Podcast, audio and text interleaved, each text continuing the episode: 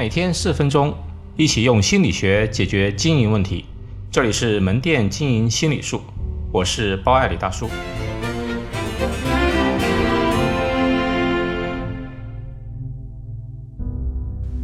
我是我的观察者。什么是我？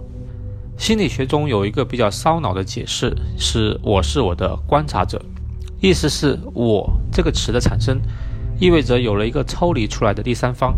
这个我的使命就是三百六十五天，每天二十四小时无缝对接的审视自己。我是我的观察者，我太爱这个概念了。熟悉我的朋友都知道，我喜欢打坐。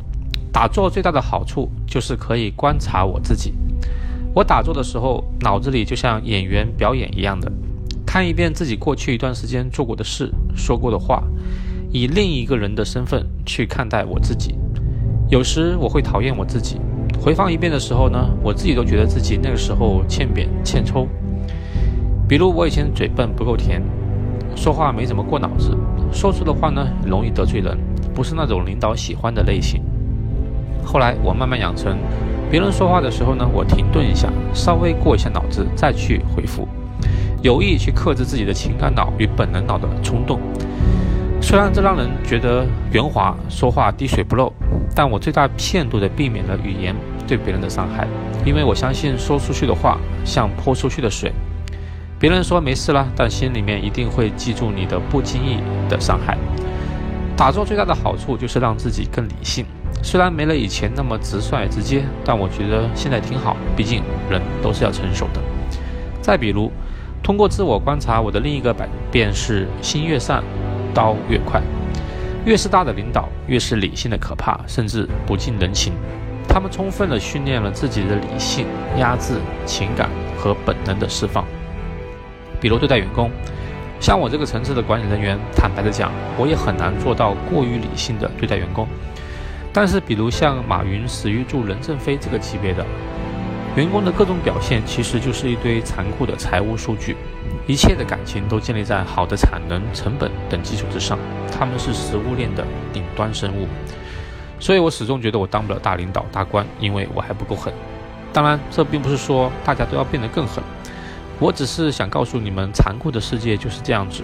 我们不妨更平衡一些。假如你以前是个感情丰富的管理者，那你可能的瓶颈就是如何更理性一些。假如你是一个理很理性的管理者，那你的瓶颈就是如何既有强大的威严，让员工还心甘情愿地为你卖命。比如毛泽东、马云、郭台铭、任正非，他们绝对的理性威严，对你绝对的残酷。你业绩不好，他们的刀下得比谁都快。但是换做要我去为他们工作，就算他们很残酷的对待我，我依然愿意屁颠屁颠的跟着这几个大佬做事，因为他们不仅对别人狠，对自己更狠。底下的人清楚，上面的老大比我更辛苦，自我要求更严格，工作更努力。我愿意被这样的老大下刀，这也许就是管理。